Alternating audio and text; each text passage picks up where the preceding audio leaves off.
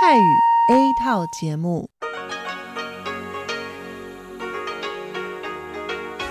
ที่นี่ สถานีวิทยุเรดิโอไต้หวันอินเตอร์เนชันแนล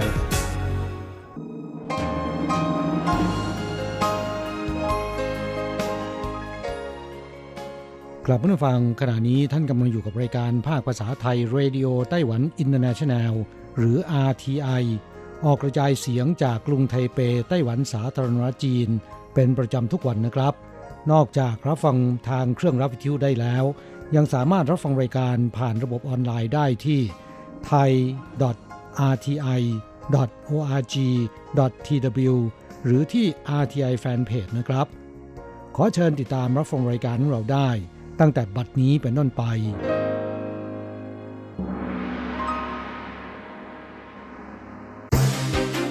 ลำดับแรก ขอเชิญติดตามรับฟัง ข่าวประจำวัน สวัสดีค่ะ คุณผู้ฟัง RTI ที่เคารพทุกท่านขอต้อนรับเข้าสู่ช่วงของข่าวประจำวัน จากสถานีวิทยุ Radio Taiwan International ในวันพฤหัสบดีที่ 21 กุมภาพันธ์ พุทธศักราช 2562 ข่าวไต้หวันมีดิฉันมณพร ชัยวุฒิเป็นผู้รายงานค่ะ มีรายละเอียดของข่าวที่น่าสนใจดังนี้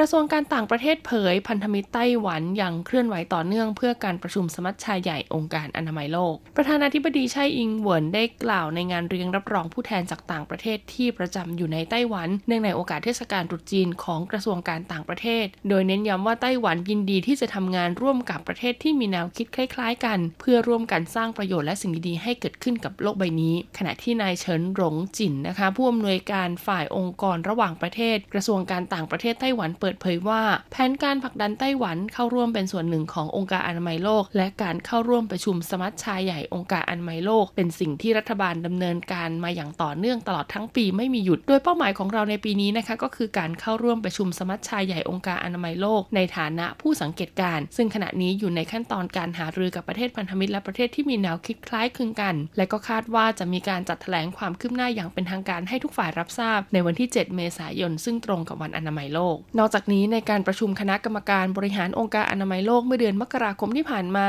ทั้งสหรัฐอเมริกาญี่ปุ่น และพันธมิตรไต้หวัน 7 ประเทศ ล้วนเป็นกระบอกเสียงเรียกร้องสิทธิ์ให้กับไต้หวัน เรารู้สึกขอบคุณการสนับสนุนที่ได้รับในครั้งนี้ ซึ่งเราคงยืนหยัดที่จะพยายามต่อเนื่องต่อไปไต้หวันเป็นประเทศที่สองในเอเชียที่ยื่นร่างกฎหมายคู่รักเพศเดียวกันแต่งงานได้ให้สภาพิจารณา ในวันนี้สภาบริหารไต้หวันมีมติเห็นชอบผ่านร่างกฎหมายว่าด้วยการปฏิบัติตามคำวินิจฉัยฉบับที่ 748 ของศาลฎีกา อนุญาตให้คู่รักเพศเดียวกัน สามารถสมรสกันได้ โดยมีสิทธิและหน้าที่ตามประมวลกฎหมายแพ่งทำให้ไต้หวันเป็นประเทศที่ 2 ในทวีปเอเชียต่อจากประเทศไทย ที่มีการยื่นเสนอกฎหมายจดทะเบียนสมรสคู่รักเพศเดียวกันต่อสภา ซึ่งของประเทศไทยขณะนี้ก็อยู่ในระหว่างรอการพิจารณานายกรัฐมนตรีซูเจิงชังนะคะได้กล่าวต่อที่ประชุมสภาบริหารไต้หวันว่านี่เป็นอีกหนึ่งช่วงเวลาประวัติศาสตร์ของไต้หวัน ที่เจ้าหน้าที่ระดับสูงของฝ่ายบริหารมีมติเห็นชอบร่วมกัน เพื่อพาทุกคนก้าวข้ามประวัติศาสตร์เดิมๆ แล้วเดินไปอย่างอนาคตข้างหน้า คุณโคลัสโยทากานะคะโฆษกสภาบริหารไต้หวันเปิดเผยว่า สภาบริหารมีอำนาจสูงสุดในการบริหารประเทศ ซึ่งจำเป็นต้องปฏิบัติตามกฎหมาย ขณะเดียวกันก็จำเป็นต้องเคารพผลการลงประชามติของประชาชนด้วย ดังนั้นครั้งนี้เราไม่ได้แก้บทบัญญัติของคู่สมรสตามประมวลกฎหมายแพ่งเดิม ทุกอย่างยังคงเหมือนเดิม แต่เรามีการเสนอร่างกฎหมายใหม่ขึ้นมา ซึ่งเรียกว่าร่างกฎหมายว่าด้วยการปฏิบัติตามคำวินิจฉัย ฉบับที่ 748 ของศาลฎีกา ซึ่งอนุญาตให้คู่รักเพศเดียวกันสามารถสมรสกันได้ โดยมีสิทธิและหน้าที่ตามประมวลกฎหมายแพ่ง เพื่อคุ้มครองสิทธิเสรีภาพ และความเท่าเทียมให้กับการแต่งงานของคู่รักเพศเดียวกันเผยสถิติ 7 ปี ไต้หวันมีนักศึกษาชาวจีนพ้นทะเลมาเก๊าและฮ่องกงเพิ่มขึ้น 90% กระทรวงศึกษาธิการไต้หวันประกาศสถิติล่าสุดเกี่ยวกับจำนวนนักเรียนนักศึกษาที่เดินทางเข้ามาศึกษาต่อยังไต้หวัน พบว่าตลอด 7 ปีที่ผ่านมานักเรียนนักศึกษาชาวจีนพ้นทะเลมาเก๊าและฮ่องกง มีอัตราส่วนเพิ่มขึ้นร้อยละ 90 หรือประมาณ 28,805 คน นอกจากนี้จำนวนนักศึกษาจากกลุ่มประเทศนโยบายมุ่งใต้ ก็มีจำนวนเพิ่มขึ้นอย่างต่อเนื่องด้วย จากการเก็บรวบรวมสถิติของกระทรวงศึกษาธิการไต้หวัน ตั้งแต่ปีคศ2011ถึง2018 ที่ผ่านมา พบว่าจำนวนนักเรียนนักศึกกษาชาวจีนพ้นทะเลมาเก๊าและฮ่องกง เพิ่มขึ้นจาก 13,642 คน เป็น 28,805 คน คิดเป็นอัตราส่วนการเติบโตร้อยละ 90 ซึ่งส่วนใหญ่จะเดินทางมาศึกษาต่อในสาขาวิชาเฉพาะทางและระดับอุดมศึกษาขึ้นไป นับว่าเป็นความสำเร็จของกระทรวงศึกษาธิการ ในการดำเนินมาตรการส่งเสริมให้ชาวจีนพ้นทะเลเข้ามาศึกษาต่อในไต้หวัน โดยปัจจัยสำคัญนะคะน่าจะมาจากช่วงไม่กี่ปีที่ผ่านมา รัฐบาลมีการผ่อนปลนกฎระเบียบ เพิ่มเงินอุดหนุน เพิ่มทุนการศึกษา เปิดหลักสูตรพิเศษสำหรับชาวจีนพ้นทะเล และยังขยายโอกาสการหางานทำในไต้หวันให้กับนักศึกษาที่สำเร็จการศึกษาแล้วด้วย ขณะที่นักศึกษาจากกลุ่มประเทศนโยบายมุ่งใต้ก็มีอัตราการเติบโตขึ้นอย่างต่อเนื่องเช่นกัน โดยนักศึกษาเวียดนามมีจำนวนเพิ่มขึ้นสูงสุดจากร้อยละ 1.5 ในปีคศ2011 เป็นร้อยละ 11.1 ในปีคศ2018 รองลงมาคือนักศึกษาอินโดนีเซียนะคะ จากร้อยละ 6.9 ในปีคศ2011 เพิ่มขึ้นเป็นร้อยละ 8.9 ในปีคศ2018ทำให้อัตราการเติบโตของนักศึกษาจากกลุ่มประเทศนโยบายมุ่งใต้ในภาพรวมทั้งหมดเพิ่มขึ้น 52.9%โคมไฟไต้หวันเพิ่มมาตรการดูแลรักษาความปลอดภัยหลังมีผู้เข้าชมแล้วกว่าล้านคน แม้จะเพิ่งเปิดพิธีอย่างเป็นทางการไปเมื่อวันที่ 19 กุมภาพันธ์ พุทธศักราช 2562 ที่ผ่านมา แต่ทางฝ่ายจัดงานเทศกาลโคมไฟไต้หวัน 2019 ก็ได้เปิดลองไฟและก็ทดสอบระบบต่างๆ นะคะ โดยอนุญาตให้ประชาชนสามารถเดินทางเข้าไปในบริเวณสถานที่จัดงาน ได้ตั้งแต่วันที่ 15 กุมภาพันธ์ ส่งผลให้ตลอด 6 วันที่ผ่านมามีจำนวนผู้เข้าชมนะคะ เกือบ1ล้าน5แสนคนครั้ง โดยงานเทศกาลโคมไฟไต้หวันที่ผิงตงครั้งนี้ จะมีไปจนถึงวันที่ 3 มีนาคม พุทธศักราช 2562 ดังนั้นทางฝ่ายจัดงานค่ะจึงคาดการว่าจะต้องมีจำนวนผู้เข้าชมงานเฉลี่ยต่อวันเพิ่มขึ้นเรื่อยๆ โดยทำให้ต้องปรับปรุงมาตรการดูแลรักษาความปลอดภัยทุกแห่งให้เข้มงวดมากขึ้น พร้อมกับเตรียมกำลังเจ้าหน้าที่นะคะ ที่คอยให้บริการประชาชนในทุกจุด ฝ่ายจัดงานเทศกาลโคมไฟไต้หวันนะคะ เปิดเผยว่าตอนนี้รอบๆบริเวณที่จัดงาน จะมีศูนย์ให้บริการช่วยเหลือนะคะ ที่มีแพทย์พยาบาลและล่ามภาษาต่างประเทศ ประจำอยู่ทั้งหมด 15 แห่ง ทั้งยังได้เตรียมความพร้อมในส่วนของอุปกรณ์ทางการแพทย์รถพยาบาล รถกู้ภัยดับเพลิงไว้ด้วย เพราะอาากาศภายในงานค่อนข้างร้อนอบอ้าว จึงเสี่ยงต่อการเกิดไฟฟ้าลัดวงจร อีกทั้งจากการสังเกตตลอด 6 วันที่ผ่านมานะคะ ก็พบว่าผู้เข้าร่วมงานส่วนใหญ่เป็นผู้สูงอายุกับสื่อมวลชนจากต่างประเทศ ซึ่งอาจไม่คุ้นชินกับอากาศร้อนอบอ้าว และเกิดอาการเจ็บป่วยตามมาได้ ดังนั้นหากเกิดเหตุฉุกเฉินขึ้นนะคะ ก็จะมีทีมช่วยเหลือแบบครบวงจร เข้าไปดูแลผู้ประสบเหตุทันที ส่วนการลาดตระเวนตรวจตาความเรียบร้อยนะคะ ก็ได้เพิ่มกำลังเจ้าหน้าที่และความถี่ของช่วงเวลาในการออกตรวจ การรถไฟไต้หวันเริ่มใช้งานระบบจองตั๋วใหม่บนเว็บไซต์แล้ว หลังใช้ระบบเก่ามานานกว่า 14 ปี เมื่อช่วงเดือนธันวาคมปีคศ2018 นะคะ การรถไฟไต้หวันได้ประกาศว่าจะมีการปรับปรุงระบบใหม่สำหรับการจองตั๋วแบบออนไลน์ทั้งบนเว็บไซต์และแอปพลิเคชัน เนื่องจากระบบเดิมใช้งานมานานแล้วถึง 14 ปี และระบบการจองตั๋วเดิมนะคะ ยังมีช่องโหว่ทำให้เกิดข้อพิพาทจากการจองตั๋วทับซ้อนได้หลายต่อหลายครั้ง ล่าสุดวันนี้ค่ะ การรถไฟไต้หวันจึงได้ประกาศเปิดใช้งานระบบใหม่อย่างเป็นทางการ โดยเบื้องต้นนะคะ ก็เปิดให้จองตั๋วรถไฟแบบหมู่คณะตั้งแต่ 10 คนขึ้นไปก่อน ซึ่งช่วงเวลาเริ่มใช้งานตั๋วรถไฟดังกล่าวนะคะ สามารถดำเนินการได้ตั้งแต่วันที่ 23 เมษายน พุทธศักราช 2562 ส่วนการจองตั๋วล่วงหน้าส่วนบุคคลนะคะ จะเปิดใช้งานในวันที่ 9 เมษายน และสามารถจองตั๋วในขบวนรถไฟตั้งแต่วันที่ 23 เมษายนได้เช่นกัน การรถไฟไต้หวันเปิดเผยว่าระบบจองตั๋วออนไลน์แบบใหม่นี้จะช่วยอำนวยความสะดวกให้ประชาชนมากขึ้น โดยสามารถตรวจสอบตารางรถไฟจำนวนที่นั่ง แจ้งเตือนที่นั่งหลุดจอง จองตั๋วจ่ายเงิน จองเข้ากล่องรถไฟและบริการอื่น ๆ ได้เสร็จสับในที่เดียว นอกจากนี้หากสมัครสมาชิกลงทะเบียนนะคะ ก็จะสามารถเชื่อมต่อข้อมูล การจองตั๋วรถไฟไปยังแอปพลิเคชันบนมือถือ เพื่อนำไปใช้ชำระเงิน หรือแสดงแทนบัตรโดยสารสำหรับใช้บริการได้อีกด้วย หลังจากจองตั๋วและชำระเงินเรียบร้อยแล้ว เราจะได้รับข้อมูลเลขโบกี้ และหมายเลขที่นั่งทันทีข่าวสุดท้ายวันนี้นะคะเป็นเรื่องราวของถนนเมืองยุนหลินค่ะที่เต็มไปด้วยดอกนิ้วสีแดงเบ่งบานตลอดสองข้างทาง บนถนนหมายเลข 45 ของเมืองยุนลินที่เชื่อมต่อระหว่างเขตหูเว่ยกับเขตซีหลัว มีระยะทางประมาณ 8 กิโลเมตร มีดอกงิ้วนะคะจำนวน 900 ต้นถูกปลูกเรียงรายอยู่ตลอด 2 ข้างทาง ปกติแล้วค่ะดอกงิ้วเนี่ยจะบานในช่วงปลายฤดูใบไม้ผลิคือประมาณเดือนเมษายนถึงพฤษภาคม แต่ปีนี้ต้นดอกงิ้วบนถนนสายนี้กลับผลิดอกเบ่งบานเรียบร้อยแล้วนะคะ อาจเป็นเพราะอุณหภูมิที่สูงขึ้น จึงกระตุ้นให้ดอกบานเร็วขึ้นกว่าทุกปี ประชาชนที่เดินทางสัญจรไปมาผ่านถนนสายนี้จึงต้องหยุดรถถ่ายภาพความความงดงามของดอกนิ้วสีแดงสดใสที่บานสะพังตลอดสองข้างทาง ไม่ใช่เพียงอากาศที่ร้อนขึ้นนะคะ แต่เมืองยุนลินเองกลับไม่มีฝนตกติดต่อกันมานานหลายเดือนแล้ว ส่งผลให้ต้นไผ่ในป่าขาดน้ำใบไผ่ร่วง และมีดอกไผ่งอกออกมา ซึ่งก็มีเรื่องเล่าสืบต่อกันมาตั้งแต่สมัยโบราณนะคะ ว่าหากต้นไผ่เนี่ยออกดอกปีไหน ปีนั้นจะแห้งแล้งและขาดแคลนน้ำจนทาให้ประชาชนบางส่วนเนี่ยเกิดความวิตกกังวล ขณะที่ประชาชนบางส่วนกลับมองว่าช่วงนี้เป็นฤดูใบไม้ผลิค่ะ ดังนั้นการที่ดอกไม้บานสะพังสวยงามก็เป็นสิ่งที่เหมาะสมกับฤดูกาลแล้ว จึงไม่ต้าจะกังวลถึงปัญหาการขาดแคลนน้ำแต่อย่างใด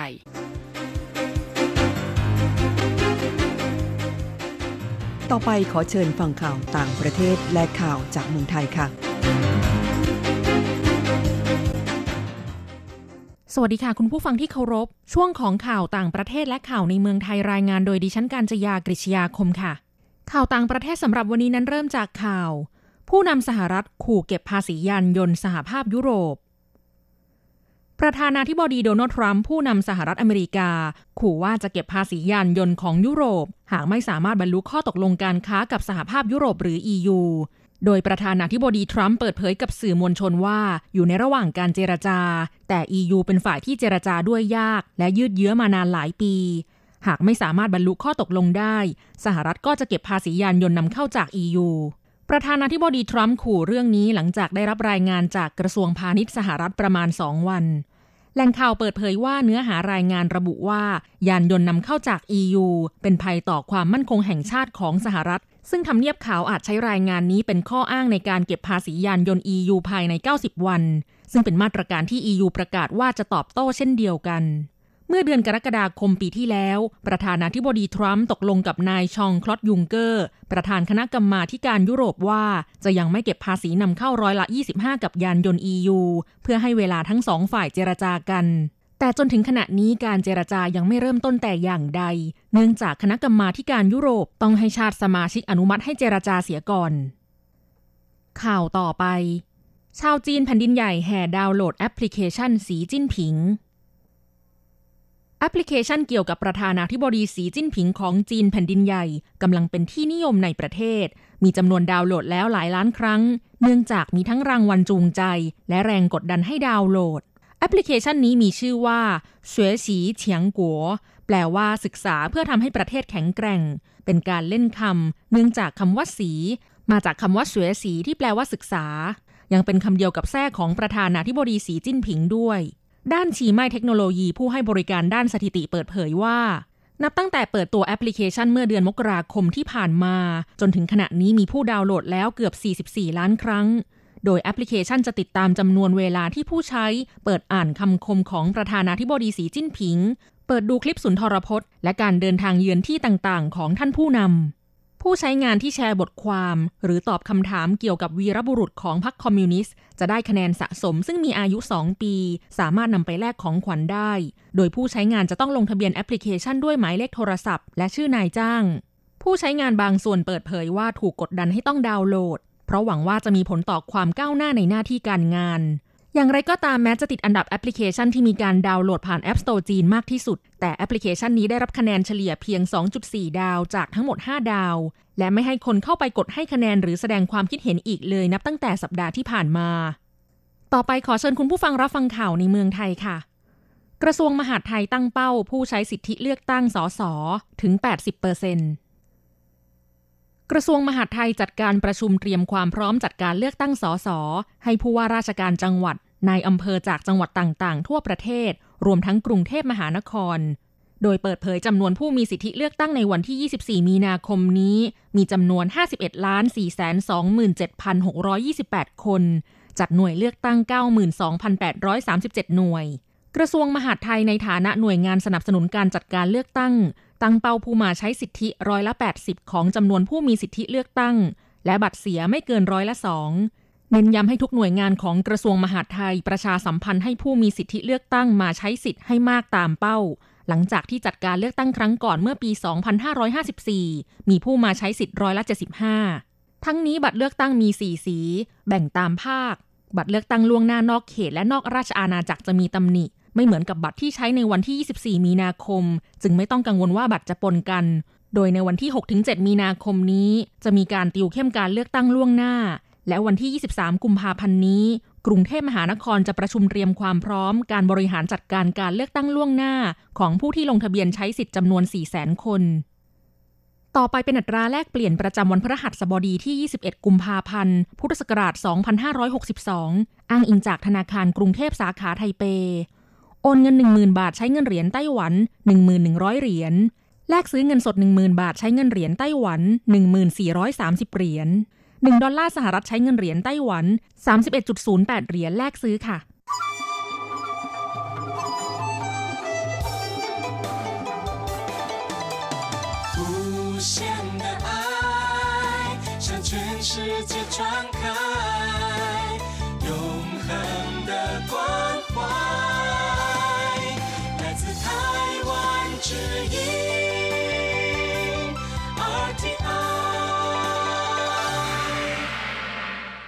ครับคุณครับขณะนี้คุณกำลังติดตามรับฟังรายการภาคภาษาไทยจากสถานีวิทยุ RTI ซึ่งส่งกระจายเสียงจากกรุงไทเป ไต้หวันสาธารณรัฐจีนอยู่นะครับ และต่อไปนั้นขอเชิญคุณผู้ฟัง ติดตามรับฟังชีพประจรเศรษฐกิจ จากการจัดเสนอของกฤษณัยสายประพาส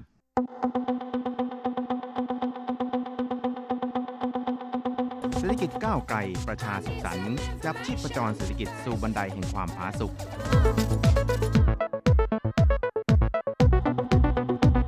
ร่วมจับชีพประจรเศรษฐกิจกับกฤษณัยสายประพาส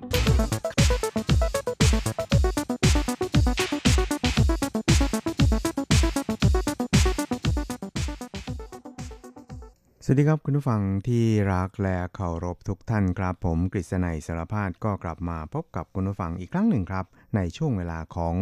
ชีพประจรเศรษฐกิจนะครับ ซึ่งก็พบกันเป็นประจำทุกสัปดาห์ครับ ในค่ำวันพฤหัสแล้วก็เช้าวันศุกร์3ครั้งด้วยกันนะครับ ก็จะนำเอาเรื่องราวความเคลื่อนไหวที่น่าสนใจทางด้านเศรษฐกิจในช่วงที่ผ่านมา มาเล่าสู่ให้กับคุณผู้ฟังได้รับฟังกันครับ ครับสำหรับในสัปดาห์นี้นะครับ เราก็จะนำคุณผู้ฟังไปติดตามเกี่ยวกับสภาวะการเติบโตทางเศรษฐกิจหรือว่า GDP ของไต้หวันนะครับ ซึ่งก็เรียกว่าปี 2019 นะครับ หรือว่า 2562 เนี่ย ก็ผ่านพ้นไปแล้วนะครับ 2 เดือนกว่าเกือบ 3 เดือนแล้วก็คือเกือบ 1 ไตรมาสแล้วนะครับ เพราะฉะนั้นเนี่ยตามธรรมเนียมเนี่ยทางสำนักบัญชีกลางของไต้หวันสาธารณจีนเนี่ยก็จะมีการประเมินแล้วก็คาดการตัวเลข GDP หรือว่าอัตราการเจริญเติบโตทางเศรษฐกิจของไต้หวันในปีนี้นะครับจากการประเมินหรือว่าการคาดการทางเศรษฐกิจนะครับในช่วงที่ผ่านมา ซึ่งทางสำนักบัญชีกลางของไต้หวันนี่นะครับก็ได้ประมาณการ ตัวเลข GDP ในคราวนี้นะครับ โดยมีการปรับลดลงจากการประเมินในคราวที่แล้วนะครับ ซึ่งคราวนี้เนี่ยก็ระบุครับบอกว่า GDP หรือว่าอัตราการเจริญเติบโตทางเศรษฐกิจของไต้หวันในปีนี้เนี่ยจะเติบโตประมาณร้อยละ 2.27 ครับ ลดลงจากการประมาณการคราวที่แล้วเนี่ยนะครับประมาณร้อยละ 0.14 ซึ่งคราวที่แล้วก็ประมาณการเอาไว้ที่ร้อยละ 2.41 นะครับ ครับ โดยเฉพาะอย่างยิ่งในแง่ของการส่งออกเนี่ยก็คาดว่า จะมีการเติบโตเพียงแค่ร้อยละ 0.19 เท่านั้นเองครับ ก็เรียกว่าเป็นตัวเลขที่น่าวิตกพอสมควรเลยทีเดียวนะครับ เพราะว่าที่ผ่านมาเนี่ยการส่งออกของไต้หวันนั้นจะเติบโตในระดับเลข 2 หลักนะครับ แล้วก็อย่างน้อยสุดเนี่ยนะครับ ก็จะต้องมีอยู่ในระดับประมาณ 5%ขึ้นไปทีเดียวครับ แต่ว่าปีนี้เนี่ยประมาณการนะครับว่าสงครามการค้าระหว่างจีนกับสหรัฐเนี่ยมันจะส่งผลกระทบ ต่อการส่งออกของไต้หวัน แล้วก็บรรยากาศทางเศรษฐกิจของโลกด้วยเนี่ยก็จะส่งผลกระทบต่อการส่งออกของไต้หวันเช่นเดียวกันครับ ซึ่งนายจูเจ๋อหมินนะครับผู้อำนวยการสำนักบัญชีกลางสภาบริหารไต้หวันสาธารณจีนก็บอกว่าเหตุที่มีการประเมิน GDP ลดลงนี่นะครับก็สืบเนื่องมาจากเศรษฐกิจในขอบเขตทั่วโลกนะครับมีปัจจัยที่ไม่แน่นอนเนี่ยมากขึ้นนะครับซึ่งจะส่งผลกระทบต่อ ทั้งอุปสงค์ภายในนะครับแล้วก็อุปสงค์ภายนอกของไต้หวันด้วยนะครับแล้วก็ตามเนี่ยตอนนี้เนี่ยตัวเลขอัตราการเจริญเติบโตทางเศรษฐกิจนี่นะครับ ก็เพียงแต่ชะลอตัวลงเท่านั้นเองนะครับ แต่ว่ามันก็ยังคงมีการปรับตัวเพิ่มขึ้นนะครับ ไม่ได้อยู่ในสภาวะถดถอยแต่อย่างใดครับ ซึ่งก็หวังว่าจะอยู่ในสภาวะที่ชะลอตัวลงแล้วก็ก้าวไปอย่างมั่นคงนะครับ ครับทั้งนี้นะครับเมื่อสัปดาห์ที่ผ่านมาเนี่ยสำนักบัญชีกลางสภาบริหารไต้หวันสาธารณจีน ก็ได้ประเมินตัวเลขอัตราการเจริญเติบโตทางเศรษฐกิจของปีที่แล้วนี่นะครับอยู่ที่ร้อยละ 2.63 นะครับซึ่งก็ต่ำกว่าที่ได้ประเมินกันไว้ในช่วงเดือนมกราคมประมาณร้อยละ 0.03 ครับ ส่วนปีนี้เนี่ยก็ประมาณการเอาไว้ที่ร้อยละ 2.27 ครับ ก็ ปรับลดลงจากการประมาณการคราวที่แล้วเนี่ยร้อยละ 0.14 นะครับ ซึ่งคราวที่แล้วเนี่ยก็ประมาณการเอาไว้ที่ร้อยละ 2.41 ครับ นายจูเจ๋อหมินนะครับผู้อำนวยการสำนักบัญชีกลางสภาบริหารไต้หวันนั้นก็บอกครับบอกว่า缓中求稳定了就是说我们是在呃经济是有成长有ครับเขาก็บอกว่าก็ก้าวไปอย่างมั่นคงท่ามกลางการชะลอตัวนะครับ ซึ่งก็เรียกว่า ยังโชคดีนะครับที่เศรษฐกิจไต้หวันเนี่ยยังไม่ได้อยู่ในสภาวะถดถอยเพียงแต่ว่าชะลอตัวลงเท่านั้นเองครับ ซึ่งอันนี้เนี่ยก็เรียกว่ารับผลกระทบจากปัจจัยภายนอกเนี่ยค่อนข้างมากเลยทีเดียวนะครับ โดยในส่วนของการส่งออกนะครับ ก็ปรากฏว่าคาดว่าปีนี้จะมีมูลค่าการส่งออกประมาณ 336,700 ล้านเหรียญสหรัฐนะครับ ก็เติบโตเพียงแค่ร้อยละ 0.19 เท่านั้นเองครับ ในขณะที่ในช่วง 2 ปีที่ผ่านมานี่นะครับการส่งออกของไต้หวันนั้นมีการเติบโตในระดับที่ค่อนข้างสูงมากพอสมควรครับ โดยเฉพาะอย่างยิ่งในแง่ของโทรศัพท์มือถือนะครับ แล้วก็อุปกรณ์ทางด้านโมบายโฟนต่างๆนะครับ แล้วก็อิเล็กทรอนิกส์เนี่ยก็จะต้องมีการปรับตัวครับ ตลอดจนเนื่องจาก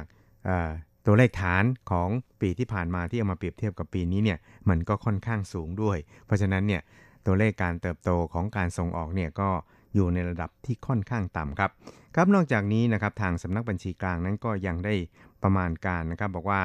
โครงการพัฒนาโครงสร้างพื้นฐาน เพื่ออนาคตของไต้หวันเนี่ยนะครับก็อยู่ในสภาพที่กำลังดำเนินการนะครับ แล้วก็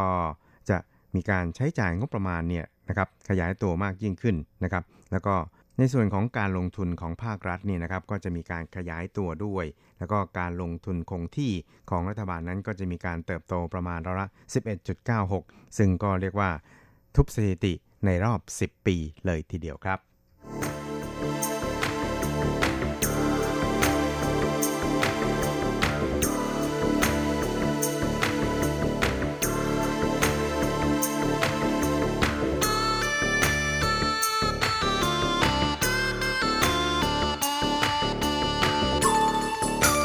ครับอีกเรื่องนึงครับเราไปดูกันที่การแก้ไขปัญหาเเกี่ยวกับสภาพหรือว่าบรรยากาศการลงทุนในไต้หวันนะครับ โดยในช่วงสัปดาห์ที่ผ่านมาเนี่ยทางท่านรัฐมนตรีว่าการกระทรวงเศรษฐการของไต้หวันนั้น ก็ได้นัดพบปะกับผู้นำธุรกิจ หรือว่าบรรดาประธานสภาหอการค้าต่างๆ ในไต้หวันนี่นะครับ รวม 7 สมาคมด้วยกันนะครับ ก็เพื่อที่จะชี้แจงให้ทราบเกี่ยวกับแนวนโยบายทางด้านพลังงานของรัฐบาลด้วยนะครับ แล้วก็สร้างความมั่นใจ สร้างความเชื่อมั่นให้กับผู้ประกอบการในไต้หวันนะครับ ว่าทางรัฐบาลเนี่ยมีความตั้งใจจริงครับ ที่จะแก้ไขปัญหาการขาดแคลนต่างๆ ที่เกิดขึ้นนะครับ โดยเฉพาะอย่างยิ่งการขาดแคลนพลังงานไฟฟ้านะครับ ซึ่งทางาคเอกชนเนี่ยต่างก็ได้แสดงความวิตกกังวลนะครับเมื่อไม่มีการใช้พลังงานไฟฟ้าจากพลังงานนิวเคลียร์แล้วนี่นะครับการแก้ไขปัญหาเกี่ยวกับกำลังพลังงานไฟฟ้าเนี่ยจะทำอย่างไรนะครับ เพราะว่ายังมีปัญหาว่าถ้าว่าใช้พลังงานความร้อนแล้วเนี่ยก็จะเป็นปัญหามลภาวะทางด้านอากาศอีกด้วยนะครับ เพราะฉะนั้นเนี่ยในส่วนนี้เนี่ยครับทางรัฐบาลเนี่ยก็ควรจะต้องเร่งดำเนินการในการวางแผนการนะครับ ให้เป็นที่ อุ่นใจของบรรดาภาคธุรกิจครับอย่างไรก็ตามเนี่ยท่านรัฐมนตรีเศรษฐการนั้นก็ได้ให้ความมั่นใจว่า รับรองว่าจะไม่มีการขาดแคลนไฟฟ้าอย่างแน่นอนเลยทีเดียวนะครับ โดยเฉพาะอย่างยิ่งในแง่ของราคาไฟฟ้าหรือว่าค่าไฟนะครับที่จะทำให้ต้นทุนการผลิตของผู้ประกอบการเนี่ยพุ่งสูงขึ้นนะครับ ครับทั้งนี้นะครับนายไล่เจิ้งอี้ในฐานะ ประธานหอการค้าของไต้หวันนะครับ ก็ได้ย้ำนะครับบอกว่าภาคธุรกิจนี่นะครับ มีความวิตกกังวลนะครับว่าเอ๊ะพลังงานไฟฟ้าในปีนี้นะครับ แล้วก็ปีหน้าเนี่ยจะขาดแคลนหรือเปล่านะครับ ซึ่งถ้าว่าทางรัฐบาลเนี่ยสามารถสนองไฟฟ้าได้อย่างมีเสถียรภาพนะครับ แล้วก็จะใช้ไฟแบบไหนเนี่ยทางภาคธุรกิจเนี่ยก็ไม่ได้แคร์ว่าจะใช้ไฟจากที่ไหนนะครับ ส่วนอีกด้านหนึ่งนั้นทางภาคธุรกิจเองเนี่ยก็ต้องการเห็นค่าไฟฟ้าที่ค่อนข้างยุติธรรมนะครับ แล้วก็เหมาะสมด้วย เพราะฉะนั้นเนี่ยสิ่งที่วิตกกังวลนะครับก็คือตอนนี้เนี่ยในเมื่อรัฐบาลเนี่ยได้สั่งปิดนะครับ แล้วก็ไม่มีแนวนโยบายที่จะหันกลับไปใช้พลังงานนิวเคลียร์มาผลิตกระแสไฟฟ้านะครับ ราคาค่าไฟเนี่ยมันจะปรับหรือว่าพุ่งสูงขึ้นหรือเปล่านะครับ นอกจากนี้ในส่วนของ การที่การผลิตกระแสไฟฟ้าจากภาคใต้ของเกาะเนี่ยจะไม่ส่งมาให้ภาคเหนือใช้แล้วเนี่ยนะครับ จะทำอย่างไรนะครับ ซึ่งอันนี้เนี่ยก็หวังว่าทางท่านรัฐมนตรีเศรษฐการเนี่ยจะชี้แจงให้เป็นที่กระจ่างของผู้ประกอบการด้วยนะครับ ครับซึ่งนายไล่เจิ้งอี้ครับก็ได้ระบุครับบอกว่า目前好像台中跟高雄市长都主张呢南电不北送哈 ครับเขาก็วิตกกังวลนะครับบอกว่าก็ดูเหมือนว่าทั้งผู้ว่าไถจง แล้วก็ผู้ว่าเกาสงเนี่ยต่างก็มีจุดยืนว่าพลังงานไฟฟ้าที่ผลิตได้ที่เขตรับผิดชอบของตัวเองเนี่ยจะไม่มีการส่งมาอย่างภาคเหนือนะครับ เพราะฉะนั้นเนี่ยมันก็ถือว่าเป็นปัญหาใหม่ที่เกิดขึ้นนะครับ ในวันนี้เนี่ยเราก็จะมีการพูดคุยกันนะครับ แล้วก็ฟังคำชี้แจงของท่านรัฐมนตรีเศรษฐการครับว่า จะแก้ไขปัญหาต่างๆ เหล่านี้อย่างไรนะครับ แล้วก็ในส่วนที่เเกี่ยวข้องเนี่ยก็จะนำเอาประเด็นต่างๆเนี่ยนะครับเสนอให้กับทางท่านรัฐมนตรีเนี่ยได้พิจารณากันต่อไปครับ ส่วนทางด้านนายหลินปัวฟงนะครับนายกสมาคมส่งเสริมอุตสาหกรรม แล้วก็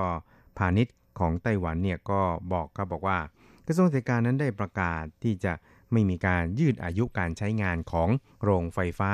พลังงานนิวเคลียร์แล้วนะครับ แล้วก็จะไม่มีการเปิดใช้อีกนะครับ ซึ่งก็หมายความว่าจะเกิดการขาดแคลนไฟฟ้านะครับ แล้วก็ค่าไฟเนี่ยก็จะพุ่งสูงขึ้นด้วย ซึ่งเขาเองนี่นะครับ ก็ยังระบุอีกครับบอกว่า เมื่อการจัดการลงประชามติที่จะให้อาศัย พลังงานนิวเคลียร์มาเลี้ยงพลังงานสีเขียวนี่นะครับได้ผ่านการลงประชามติเรียบร้อยแล้ว แต่ว่ารัฐบาลเนี่ยก็ไม่ได้ให้ความสำคัญครับ จึงรู้สึกว่าไม่รู้ว่าจะทำอย่างไรเหมือนกัน ก็ได้แต่นั่งภาวนานะครับ ขอให้ทุกอย่างเนี่ยเป็นไปโดยราบรื่นนะครับครับนายเซินหลงจินรัฐมนตรีว่าการกระทรวงเศรษฐการของไต้หวันนะครับ ก็ได้ย้ำเกี่ยวกับเรื่องนี้เหมือนกันนะครับ โดยได้ระบุครับบอกว่าก็จะพยายาม ให้แนวนโยบายพลังงานนี่นะครับ มีการปรับตัวแล้วก็ reset ใหม่นะครับ แล้วก็จะมีการพิจารณาทบทวนนะครับรวมทั้งสำรวจโครงสร้างต่างๆ แล้วก็ผลต่างๆ ที่เกิดขึ้นตลอดไปจนถึง การแลกเปลี่ยนความคิดเห็นกับบรรดาผู้นำธุรกิจนะครับ แล้วก็แลกเปลี่ยนความคิดเห็นกับบรรดานักธุรกิจในไต้หวันด้วยว่า ควรจะดำเนินการอย่างไรนะครับ ก็ พื่อที่จะให้สอดคล้องกับความต้องการของภาคธุรกิจในไต้หวันครับ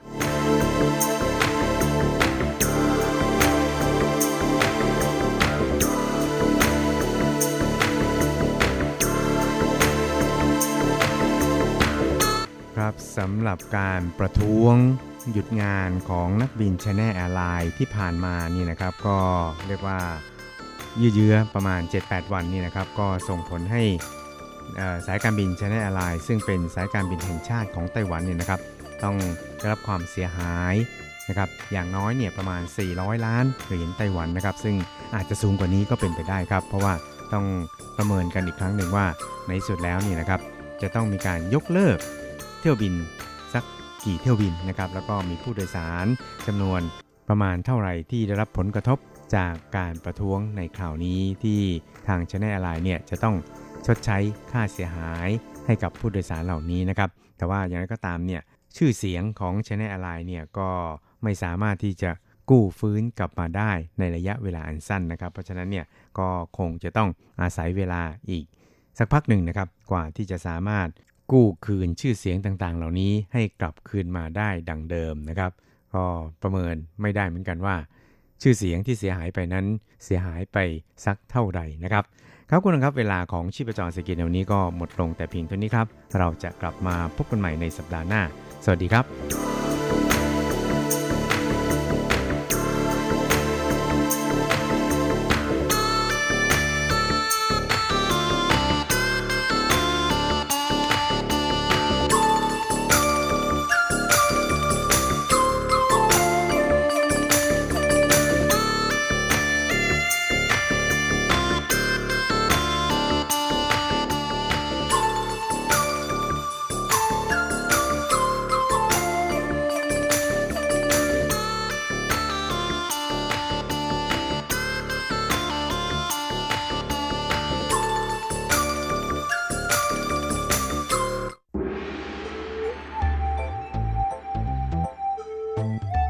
ถึงโลกจะหมุนไว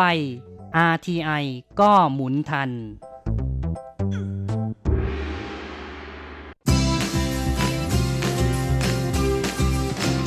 ข่าวเด็ดกีฬามัน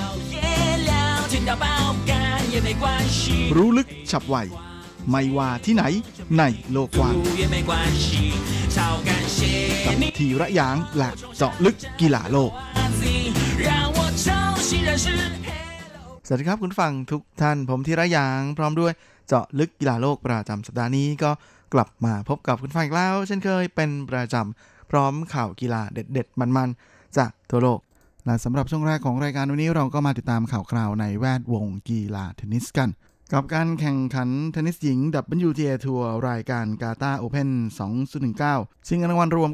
916,000 เหรียญสหรัฐ หรือตกประมาณเกือบเกือบ 30 ล้านบาท ที่แข่งขันกันที่กรุงโดฮาของประเทศกาตาร์โดยในการแข่งขันประเภทหญิงเดี่ยวนั้น หลังจากที่ในรอบแรกนะเซียสวยเธอสามารถเขี่ยมือวางอันดับ 12 ของโลกอย่างอนาสตาซิจาเซเวสโตวาชาวลัตเวียไปได้แล้วมาในคู่แข่งในรอบ 2 ของเธอนั้นก็คือสาวรัสเซียอเลียกซานดราซัสโนวิช ที่ปัจจุบันเป็นอันดับ 33 ของโลก ซึ่งก็ถือว่ามีอันดับโลกที่คู่ขี้สูสีกันมากนะเพราะเซซูเวยนั้นอยู่ในอันดับ 31อย่างไรก็ดีนะครับแม่คู่นี้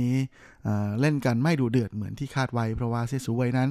สามารถเปิดเกมบุกเข้าใส่คู่แข่งได้ตั้งแต่ช่วงเริ่มต้นของเซตแรกเลย ก่อนจะเก็บเซตได้ก่อนที่สกอร์ 6 ต่อ 1 โดยใช้เวลาในการแข่งขันเพียงครึ่งชั่วโมงเท่านั้น มาในเซตที่ 2 แม้ว่าเซสวยเธอจะ ต้องเจอกับสามเบรกพอยต์ด้วยกันนะโดยเฉพาะในส่วนของตอนที่เธอนำอยู่ 5-2นะแล้วก็ออกมาเสิร์ฟเพื่อที่จะปิดแมชซึ่งเธอก็สามารถที่จะยื้อคู่แข่งได้สำเร็จนะฮะก่อนจะสามารถปิดเซตและปิดแมชได้ด้วยลูก S นะลูกเสิร์ฟ S ของเธอ ลูกแรกของการแข่งขันในวันนี้เลยทีเดียว จบเกมเชี่ยสวยก็เลยเอาชนะไปได้แบบไม่เหนื่อยนะด้วยสกอร์ 6 ต่อ 1 และ 6 ต่อ 2 ทะลุเข้าสู่รอบ 3 ต่อไป และการที่เธอสามารถปิดเกมในส่วนของการเล่นประเภทเดี่ยว ได้ในเวลาอันรวดเร็วนะแล้วก็ไม่เหนื่อยมาก ก็เลยส่งผลดีต่อฟอร์มการเล่นของเธอในประเภทคู่ด้วย เพราะว่าในวันที่ลงแข่งประเภทเดียวนั้น เธอต้องลงแข่งประเภทคู่ไปด้วยหลังจากนั้นไม่นานนะเรียกได้ว่าวันเดียวต้องแข่ง2แมชเลยนะตอนแรกก็นึกว่าจะเป็นอะไรที่น่าจะหนักหนามากๆสำหรับสาวเจ้านะแต่พอหลังจากเล่นประเภทเดียวโดยใช้เวลาไม่นานแล้วก็เก็บคู่แข่งได้นั้นทำให้เธอยังสามารถรักษาความสดของสภาพร่างกายได้เป็นอย่างดีนะแถมยังมีความมั่นใจขึ้นเยอะด้วย โดยในปีนี้เธอลงแข่ง ในประเภทคู่โดยจับคู่กับคู่หูชาวเช็กที่เคยจับคู่ร่วมกันมาแล้วอย่างบาโบราสไตรโควาซึ่งทั้งคู่ก็ได้รับการจัดให้เป็นคู่มืออันดับ 3 ของรายการทำให้ไม่ต้องลงแข่งในรอบแรกนะก็มาแข่งในรอบ 2 เลย ซึ่งคู่แข่งในรอบ 2 ของทั้ง 2 คนนั้น ก็เป็นคู่ดูโอจากญี่ปุ่นที่มีชื่อว่ามิยูคาโตะนะที่จับคู่กับมาโกโตะนิโนมิยะ โดยจริงๆแล้วเมื่อปีที่แล้ว เสียสวยเธอทำผลงานในรายการที่โดฮานี้ ได้ไม่เร็วเลยทีเดียวนะเมื่อในประเภทคู่เธอสามารถทะลุเข้าถึงรอบชิงชนะเลิศเลย แต่ว่าก็ต้องแพ้ให้กับคู่ดูโอที่เป็นการจับคู่ระหว่างสาวไต้หวัน ก็คือจันเท่าชิง กับสาวจีนนะอย่างเจ้าเชวียนและสำหรับการแข่งขันในครั้งนี้ คู่ของเชสวยนั้นก็ฟอร์มร้อนตั้งแต่ช่วงเริ่มต้นเกมเลยทีเดียวนะฮะ เมื่อใน 4 เกมแรกนั้น พวกเธอสามารถเบรกเกมเสิร์ฟของคู่แข่งได้ทั้ง 2 ครั้ง จนออกนำห่างถึง 4 ต่อ 0 แม้ว่าหลังจากนั้นจะโดนคู่แข่งเบรกคืนไป 2 ครั้งเหมือนกันจนไล่ตามมาที่ 3 ต่อ4นะแต่ว่าในเซตในเกมที่ 8 นะฮะแหมทั้งเซซูเวยและสไตรโควานั้นสามารถยันคู่แข่งได้อยู่นะฮะ แล้วก็เบรกเกมเสิร์ฟคู่แข่งมาอีกครั้งหนึ่งนะฮะและรักษาเกมเสิร์ฟได้ในเกมถัดไปก็เลยเก็บเซตแรกไปได้ก่อนที่สกอร์ 6 ต่อ 3 ในเซตที่ 2 รู้สึกว่าจะเป็นแหมการผลัดกันเบรกเกมเสิร์ฟของอีกฝ่ายเลย 4 เกมแรกทุกคนถูกเบรกกันพร้อมหน้าพร้อมตาเสมอกัน 2 ต่อ 2 แต่หลังจากนั้นเซซูเวยและสไตรโควานั้น สามารถเบรกเกมเสิร์ฟคู่แข่งได้ในเกมที่ 5 กับเกมที่ 7 แล้วก็ เกมที่ 6 พวกเธอรักษาเกมเสิร์ฟได้ ก็เลยออกนำนะฮะถึง 5 ต่อ 2 เพราะว่าคว้ามา 3 เกมรวดและสุดท้าย ก็สามารถปิดแมตช์ลงได้สำเร็จในเกมถัดมานะฮะที่พวกเธอเป็นฝ่ายเสิร์ฟเอง โดยไม่เสียเลยสักแต้มนะฮะเอาชนะไปได้อีกด้วยสกอร์6ต่อ 2 ทะลุเข้าสู่รอบ 8 คู่สุดท้ายต่อไป ส่วนสำหรับคู่ของจันยงรานและจันเฮ่าฉิงนะฮะที่ลงแข่งในประเภทคู่ด้วยนั้น แล้วก็ในรอบแรกเอาชนะคู่แข่งมาสบายๆ 2 เกมรวดด้วยสกอร์6ต่อ2 และ 6 ต่อ 2 เนี่ย ก็จะต้องลงสนามในรอบ 16 คู่สุดท้าย เจอกับสาวออสเตรเลียนะฮะวิกตอเรียคุซโมวาที่จับคู่กับอาจาลาโทมาจาโนวิช ส่วนอีกข่าวที่น่าสนใจในแวดวงกีฬาเทนนิสนะฮะก็คือสาวนาโอมิโอซากะหญิงเดี่ยวมือหนึ่งของโลกคนปัจจุบันชาวญี่ปุ่น ซึ่งก็เพิ่งจะคว้าแชมป์ออสเตรเลียนโอเพนมาหมาดๆนะก็ไม่นึกเหมือนกันนะว่าเธอก็ร่วมลงแข่งในรายการ Dubai Duty Free Tennis Championships เหมือนกันนะฮะแต่ว่าผลงานห่วยจนกระทั่งตกรอบแรกไปเลยโดยการแข่งขันในแมตช์นี้นั้นโอซากะนะฮะลงสนามโดยไม่มีซาช่าบายินนะฮะโค้ชผู้ที่ปลุกปล้ำเธออยู่ข้างสนาม ซึ่งก็ไม่รู้ว่าเป็นเพราะสาเหตุนี้หรือเปล่าที่ทำให้เธอเล่นจนแบบแหมผิดฟอร์มไปมาก แล้วก็โดนคริสติน่ามลาเดโนวิชนะฮะสาวฝรั่งเศสนั้น อัดยับ 2 เซตรวดจนตกรอบไปแบบช็อกแฟนๆเลย ซึ่งสาวเจ้าก็บอกว่าไม่ขอโทษใครนะฮะเพราะว่าตัวเองเล่นได้หน้าผิดหวังโดยเฉพาะการเสีย unforced error นะหรือตีเสียเองถึง 25 ครั้ง แล้วก็โดนเบรกเกมสืบไปอีก 7 ครั้ง ซึ่งเธอก็ยอมรับว่าเธอเล่นได้แย่มากและก็แน่นอนในชีวิตนักกีฬาก็จะต้องเจอวันแบบนี้บ้าง วันนี้ลูกเสิร์ฟของเธอนั้นเหมือนกับหายนะทีเดียว เป็นเพราะว่าแทบไม่ได้ฝึกซ้อม แม้ว่าจะพยายามทำให้ดีขึ้น แต่เมื่ออยู่ในสนามก็ทำไม่ได้ เพราะฉะนั้นก็คิดว่าตัวเธอเองก็ยังไม่คิดว่าจะแย่ขนาดนั้นเพราะคงไม่ได้ว่าจะแพ้ตลอดปีสักหน่อยนะแล้วก็ยังไม่รู้สึกต้องกังวลอะไรนะเพราะ เธออยังอายุน้อยอยู่ แล้วก็มีโอกาสจะได้เรียนรู้อะไรอีกเยอะนะนะตอนนี้ก็คงจะมองไปที่ทัวร์เมนต์หน้าต่อไป ส่วนโค้ชคู่ใจของสาวโอซากะนั้น ก็คือซาชาบายินนะก็ถือว่าฝึกสอนได้ดีทีเดียว เพราะว่าส่งให้โอซากะนั้นคว้าแกรนด์สแลม2รายการติดเลยนั่นก็คือ US Open รายการสุดท้ายของปีที่แล้วนะที่เป็นแกรนด์สแลมแล้วก็มาปีนี้ Aussie Open นะ Australian Open ที่เป็นรายการแรกของแกรนด์สแลมเหมือนกัน ส่วนสาเหตุที่โอซากะแยกทางกับโค้ชคู่ใจนั้น ทางเจ้าตัวก็ไม่ได้พูดอะไรมากนะแต่ว่าทางสื่อก็คาดเดากันว่าน่าจะเป็นเพราะว่า ทัศนคติไม่ตรงกันก็คือมีความคิดเห็นไม่ตรงกันนั่นเองนะก็เลยต้องจบลงด้วยการจากลา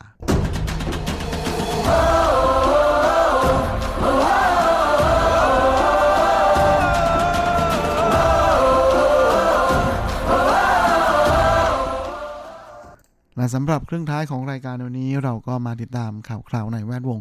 กีฬากอล์ฟกันนะฮะ กับศึกกอล์ฟหญิงรายการที่ 4 ของฤดูกาล 2019 นั่นก็คือ Honda LPGA Thailand 2019 ที่จะจัดขึ้นเป็นปีที่ 13 แล้วนะฮะแล้วก็จะชิงรางวัลรวม 1.6 ล้านเหรียญสหรัฐ หรือประมาณ 53 ล้านบาทนะ พร้อมกับจะมีรางวัลพิเศษโฮวินวันที่หลุม 16 นะฮะสำหรับใครที่ตีได้เป็นคนแรก ก็จะได้รถยนต์ Honda Civic รุ่น Turbo RS นะมูลค่า 1.2 ล้านบาทไปเลย โดยการแข่งขันนั้นก็จะมีขึ้นในวันที่ 21 ถึง 24 กุมภาพันธ์นะก็คือช่วงสุดสัปดาห์นี้นั่นเองและทัวร์นาเมนต์นี้ก็จะมีนักกอล์ฟมาร่วมลงแข่งขันทั้งหมด 70 คนนะฮะ โดยในตัวนี้เป็นสาวไทย 8 คน ลาที่ผ่านมายังไม่เคยมีคนไทยนะฮะสาวไทย คว้าแชมป์บนแผ่นดินเกิดได้เลย อย่างไรก็ดีปีนี้ก็น่าจะเป็นปีที่มีโอกาสสูงมากๆนะเพราะว่าโปรเมเอริยาจุธานุการหญิงเดี่ยวมือหนึ่งของโลกคนปัจจุบันกำลังอยู่ในฟอร์มที่ดีมากๆ ซึ่งเธอจะมาร่วมลงแข่งโดยพ่วงตำแหน่งแชมป์ ในระดับ LPGA ถึง 10 รายการเลยทีเดียว โดยเธอก็ให้สัมภาษณ์ก่อนการแข่งขันนะฮะบอกว่าก็เตรียมตัวมาเป็นอย่างดีเพื่อที่จะลงเล่นรายการนี้ให้ได้ โดยเฉพาะตั้งใจจะทำให้ดีที่สุดแล้วก็จะคว้าแชมป์ให้ได้ แล้วก็เป็นคนไทยคนแรกที่คว้าแชมป์ให้ได้ เพื่อมอบให้เป็นของขวัญสำหรับแฟนๆชาวไทยที่ติดตามให้กำลังใจมาตลอด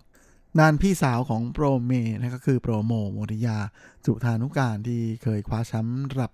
LPGA ไปแล้ว 1 รายการนะก็ได้รับการจับตามองไม่น้อย เพราะว่าเธอทำผลงานได้ค่อนข้างดีในการลงเล่นทัวร์นาเมนต์นี้นะโดยเธอสามารถทำผลงานจบในระดับท็อป 10 ได้ตลอด 9 ครั้งนะที่ลงแข่งขันในทัวร์นาเมนต์นี้ด้วย โดยผลงานล่าสุดก็คือจบ ท็อป4ใน Diamond Resorts Tournament of Championship แล้วก็ได้ที่ 17 ในรายการออสเตรเลียนโอเพ่นส่วนผู้แข่งขันรายอื่นที่น่าสนใจนั้นก็มี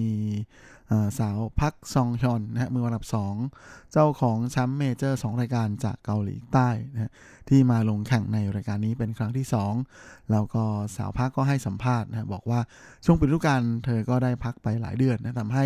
ค่อนข้างจะพร้อมเต็มที่ทีเดียวสำหรับการเริ่มฤดูกาลใหม่ปีที่แล้วคว้าได้ 3 รายการ ปีนี้ก็จะทำตั้งใจจะทำให้ดีขึ้น และหวังว่าสัปดาห์นี้จะเป็นสัปดาห์เริ่มต้นของฤดูกาลที่ทำผลงานได้ดี ส่วนริวโซยอน สาวเกาหลีใต้มือ 3 ของโลกนะฮะเจ้าของตำแหน่งนักกอล์ฟยอดเยี่ยมแห่งปีในปี 2017 ก็ให้สัมภาษณ์บอกว่าช่วงปิดฤดูกาลนั้น เธอก็ได้ฝึกซ้อมแล้วก็เล่นพิลาทิส เพื่อช่วยในเรื่องวงสวิงแล้วก็พร้อมเต็มที่แล้วสำหรับฤดูกาลใหม่ก็รู้สึกดีใจมากที่ได้มาแข่งใน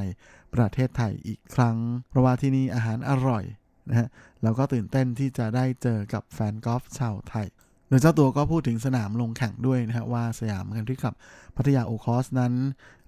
กรีนค่อนข้างจะเร็วดังนั้น ต้องเน้นเรื่องการพัดให้ดีลาเธอก็จะทำผลงานให้ดีที่สุด ส่วนอีกหนึ่งสาวนะฮะก็คืออีมินจีจากออสเตรเลียที่เป็นมือเจ็ดของโลก โดยเคยคว้าแชมป์ในระดับ LPG ทัวร์มาแล้ว 4 รายการ ก็ให้สัมภาษณ์ว่าฤดูกาลนี้ ตั้งเป้าจะทำสิ่งต่างๆ ในรายการให้ดีขึ้น พร้อมกับจะทำอันดับให้มาอยู่ในท็อป 10 ของโลกต่อไป รวมทั้งการขึ้นมือหนึ่งของโลกด้วยสำหรับการมาในประเทศไทยครั้งนี้ก็พร้อมเต็มที่แล้วก็มั่นใจมาก โดยโปรกอล์ฟสาวไทยที่จะร่วมลงแข่งอีก 6 รายนะก็มีโปรแหวนพรอนงค์เพชรล้ำนะมือ 51 ของโลก โปรจูเนียทิดาภาสุวรรณปุระ แล้วก็ยังมีโปรกิฟเบญญาภานิพัฒโสพล โปรสายป่านปัณณรัตน์ธนพลบุญรัศมิ์แล้วก็มีโปรเมียวปาจรี อนันต์นฤการ และรุกกี้ของปีนี้อย่างน้องจีนอาทยาทิติกุล ซึ่งอายุเพิ่งจะครบ 16 ปีมาหมัดหมาดนี้เอง โดยตำแหน่งทำเนียบแชมป์ของ Honda LPG Thailand ที่ผ่านมานั้น ก็มีสาวไต้หวันอย่างเจิงหย่าหนีนะเคยมาคว้าแชมป์ที่นี่ถึง 2 ปีซ้อนนะก็คือในปี 2011 แล้วก็ปี 2012 ส่วนปี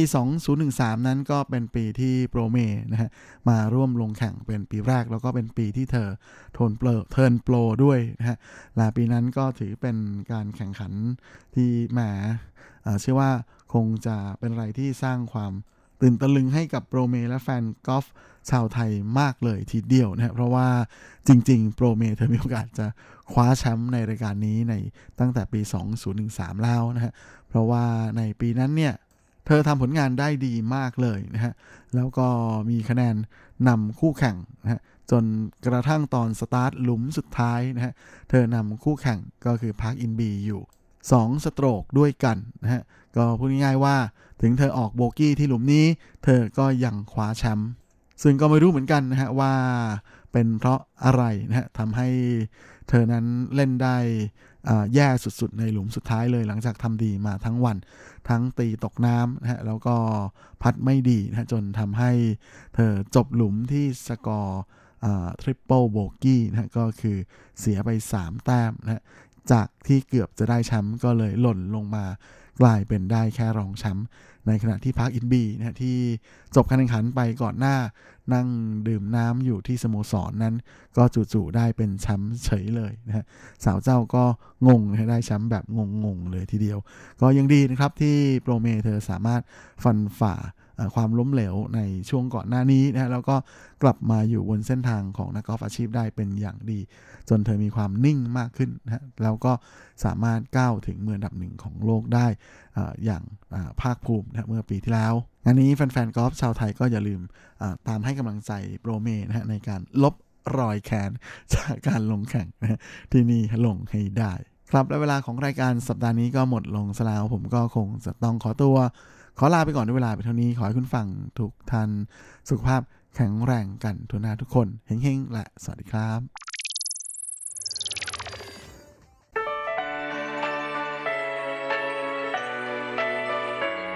ช่วงเวลาแห่งความอร่อยกับรายการเลาะรั้วครัวไต้หวันมาแล้วครับ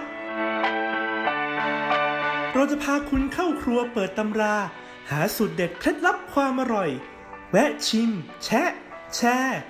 อาหารหลากรสหลายสไตล์ในไต้หวัน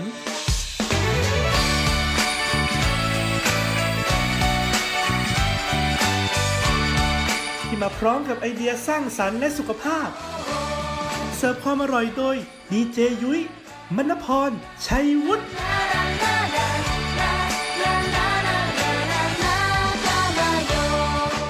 สวัสดีค่ะ คุณผู้ฟัง RTI ที่เคารพทุกท่านขอต้อนรับเข้าสู่รายการเลาะรั้วครัวไต้หวันค่ะ รายการที่จะนำเสนอเรื่องราวของความอร่อยที่เกิดขึ้นในไต้หวันนะคะดำเนินรายการโดยดิฉันดีเจยุ้ยมณพรชัยวุฒิค่ะ สำหรับเรื่องราวความอร่อยของเราในสัปดาห์นี้นะคะ ต้องขอเกริ่นก่อนเลยนะคะ ว่าเกี่ยวข้องกับน้องหมูค่ะ อย่างที่ทราบกันดีว่าปีนี้ปีหมูนะ แต่แหมปีหมูทั้งทีนะคะ หมูก็นำเรื่องราวที่ต้องบอกเลยว่าเป็นเรื่องราวน่ากลัวน่ากลัวนะคะ มาฝากเรา อย่างที่เราทราบกันดีนะคะ คุณผู้ฟังว่าตั้งแต่ช่วงปลายปีที่แล้วเนาะประมาณเดือนตุลาคมนะคะ มาจนกระทั่งถึงเนี่ยปัจจุบันนี้นะคะไต้หวันค่ะเขาก็มีมาตรการตรวจเข้มอ่านะเพื่อป้องกันไม่ให้นะคะ ผู้ที่เดินทางเข้ามาในไต้หวันเนี่ยนำเอาผลิตภัณฑ์จากเนื้อหมูในประเทศต่างๆอ่าประเทศต้นทางว่างั้นเถอะไม่ว่าจะเป็นจีนแผ่นดินใหญ่ไทยญี่ปุ่นก็คือทุกประเทศทั่วโลกนะคะ เข้ามาในไต้หวัน นั่นก็เป็นเพราะว่านะคะตอนนี้เนี่ยหมูนะคะในจีนแผ่นดินใหญ่นะคะ คือจุดเริ่มต้นเนี่ยมาจากจีนแผ่นดินใหญ่ก่อนนะ มีเรื่องราวของโรคระบาดค่ะ ซึ่งเรียกว่าโรคอะฮิวาแอฟริกัน หรือว่า ASF นั่นเองนะคะ ซึ่งโรคนี้เนี่ยระบาดในจีนแผ่นดินใหญ่มาก่อน จากนั้นนะคะคุณผู้ฟังก็ค่อยๆนะคะ ขยายวงของการแพร่ระบาดไปเรื่อยๆ เพราะอย่างที่เราทราบกันดีว่าจีนแผ่นดินใหญ่เนี่ยค่อนข้างกว้าง แล้วก็ใหญ่มากเลยทีเดียว ประชาชนที่บริโภคเนื้อหมูเนี่ยก็มีหลายระดับถูกไหมคนที่มีตัวเลือกหน่อยในชีวิตนะคะก็สามารถเลือกซื้อผลิตภัณฑ์ที่มีคุณภาพได้ แต่กับบางคนเนี่ยที่ไม่ได้มีรายได้เยอะมาก การเลือกซื้อผลิตภัณฑ์ของเขาก็จะต้องมีข้อจำกัด ดังนั้นก็อาจจะมีผลนะคะ แล้วก็มีส่วนทำให้เขาเนี่ยไปเลือกซื้อเอาผลิตภัณฑ์ที่ไม่ได้รับมาตรฐาน หรือว่าผลิตจากหมูที่มีอาการป่วยเป็นโรคนั่นเอง และในที่สุดนะคะก็มีการตรวจพบจริงๆแล้วค่ะว่ามีผลิตภัณฑ์นะคะที่ผ่านการแปรรูปแล้ว อย่างเช่นไส้กรอกกุนเชียงนะคะ รวมถึงกระทั่งผลิตภัณฑ์ที่เรียกได้ว่าผ่านความร้อนแล้วอย่างพวกหมูหยองหมูแผ่นเหล่านี้มีเชื้อหรือว่ามีสารปนเปื้อนที่เกี่ยวข้องกับโรคอหิวาต์แอฟริกันในหมูอยู่ด้วยแหละค่ะ เพราะฉะนั้นนะคะเพื่อเป็นการกันไว้ดีกว่าแก้ค่ะ และอย่างที่ทราบกันดีว่าไต้หวันกับจีนแผ่นใหญ่เนี่ยก็ไม่ได้ไกลกันมากนะคะ มีประชาชนเนี่ยเดินทางเข้าออกไต้หวันจีนแผ่นใหญ่ต่อวันเนี่ยต้องเรียกได้ว่าเกินกว่าหลักหมื่นอย่างแน่นอนเลยทีเดียว และก็เพื่อไม่ให้นะคะโรคอหิวาต์ในหมูเนี่ยแพร่ระบาดเข้ามาสู่ในไต้หวัน เขาก็เลยต้องเพิ่มมาตรการนะคะ ตรวจคัดกรองที่เข้มงวดมากยิ่งขึ้น ซึ่งเอาจริงๆนะก่อนหน้านี้นะคะ พวกผลิตภัณฑ์จากเนื้อสัตว์ทุกประเภทนะดิฉันพูดเลยไม่ว่าจะเป็นเนื้อหมูเนื้อไก่เนื้อวัวนะคะ หรือว่าอาหารทะเลต่างๆ หากไม่ผ่านการแปรรูปให้สุกเรียบร้อยแล้ว แล้วก็บรรจุอยู่ในผลิตภัณฑ์ที่เชื่อถือได้ อย่างเช่น มาในรูปแบบของถุง ถุงซิปล็อก ถุงสุญญากาศกระป๋องเหล่านี้นะคะ คุณเนี่ยไม่สามารถนำเข้ามาในไต้หวันได้นะ หากเขาตรวจพบหรือว่าตรวจเจอเนี่ยก็คือจะถูกสั่งให้เอาไปทิ้งทันทีเลยนะคะ แต่คือสมัยก่อนก็แค่ทิ้งไงอย่างสมมติว่าถ้าดิฉันเนี่ยเอาหมูหยองมาแบบเป็นหมูหยอง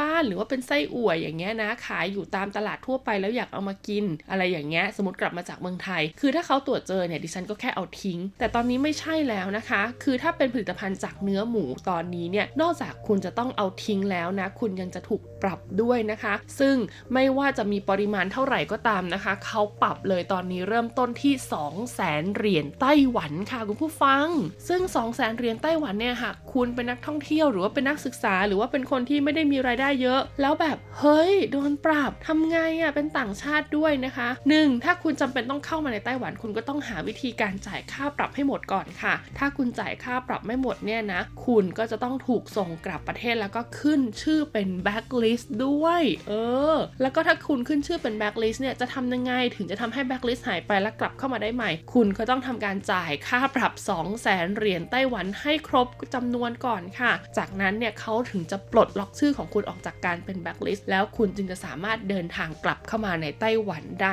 นั่นเอง ซึ่งต้องบอกเลยนะคะว่ากฎระเบียบนี้เนี่ยยังไม่ได้มีการผ่อนคลายแต่อย่างใดนะคะ ยังคงเข้มงวดเหมือนเดิมค่ะ โดยล่าสุดเมื่อสัปดาห์ที่แล้วนะคะ รู้สึกว่าจะมีนักศึกษานะคะ ที่เดินทางมาจากจีนแผ่นดินใหญ่ค่ะ ไม่แน่ใจว่าเป็นคนชาติไหนด้วยนะ และเหมือนกับว่าเดินทางมาแลกเปลี่ยนในไต้หวันนะคะ เป็นเวลา 1 ภาคเรียน เพราะว่าช่วงนี้น้องๆนักศึกษาก็จะเริ่มเปิดเรียนแล้วใช่ไหมคุณผู้ฟัง ปรากฏว่าอะไร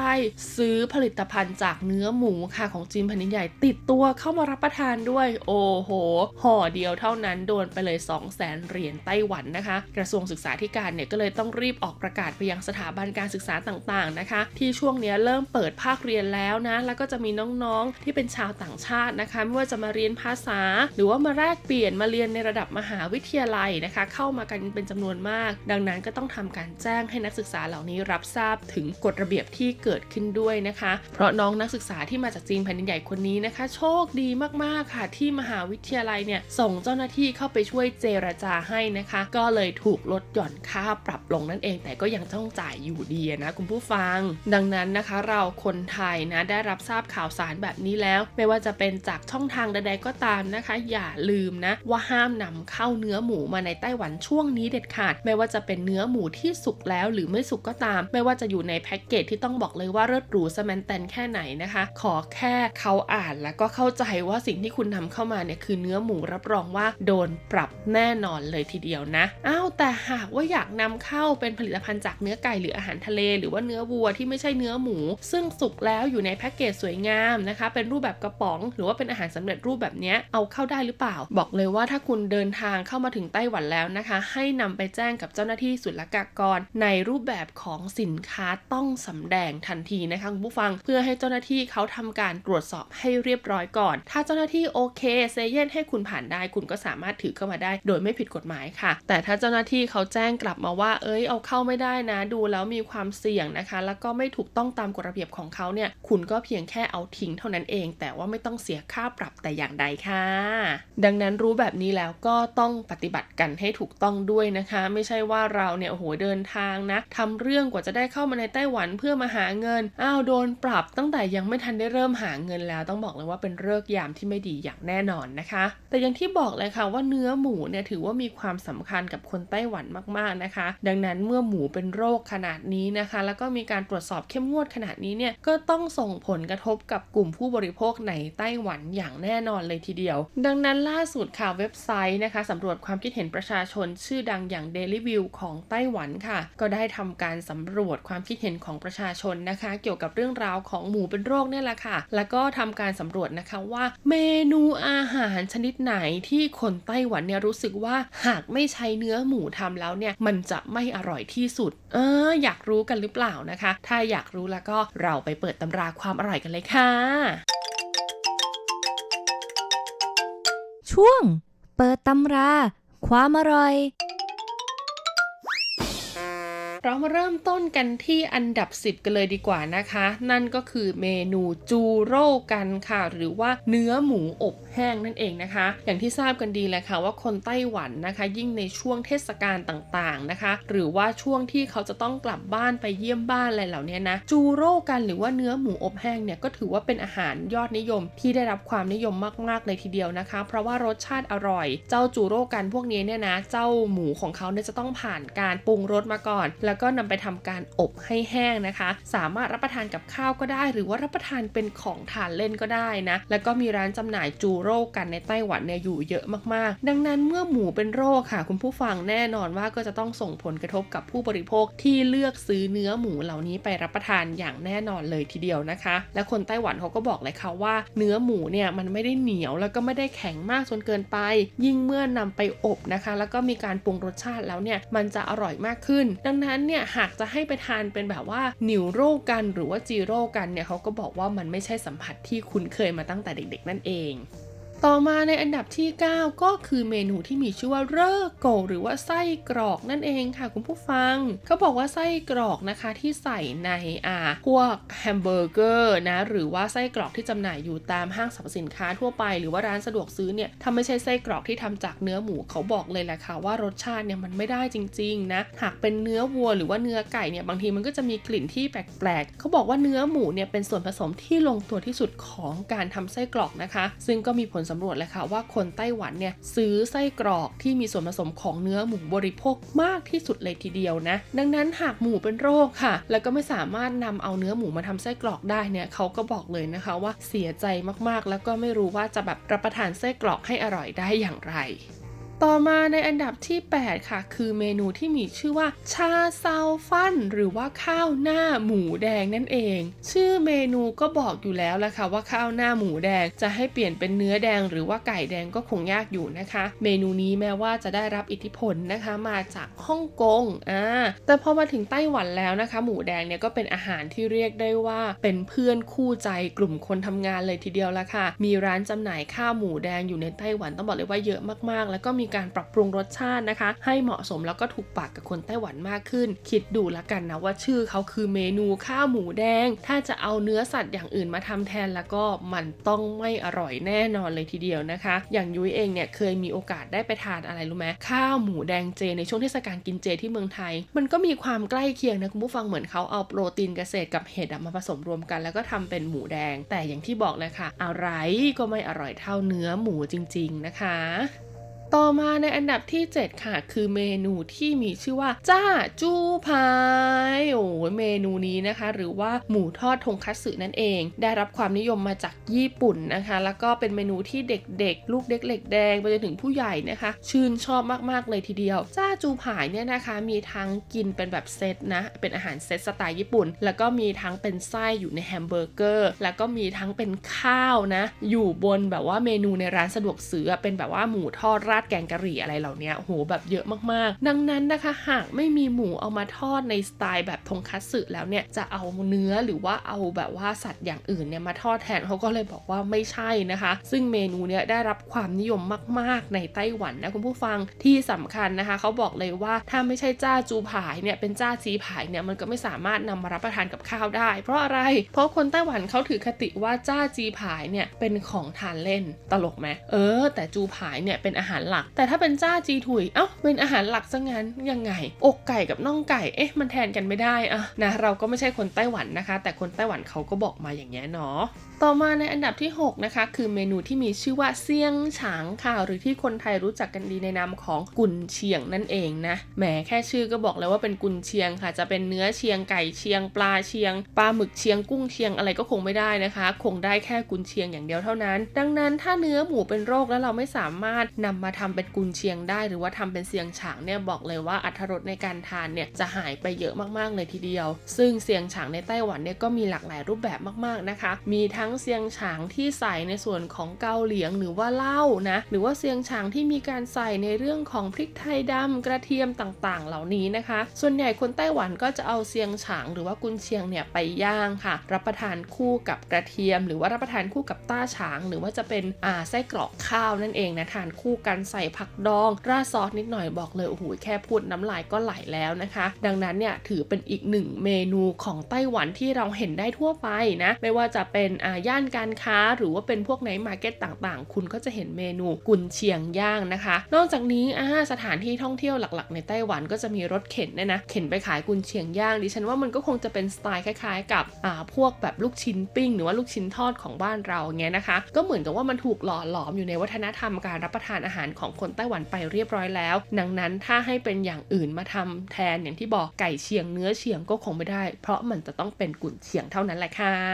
ดูจากเวลาแล้วนะคะ อันดับ 5 ถึงอันดับ1เนี่ยคงไม่สามารถบอกเล่าได้หมดในสัปดาห์นี้แน่นอนเลยนะคะ เอาไว้เรามาต่อกันในสัปดาห์หน้าเนาะสำหรับวันนี้ลาไปก่อนนะคะ สวัสดีค่ะ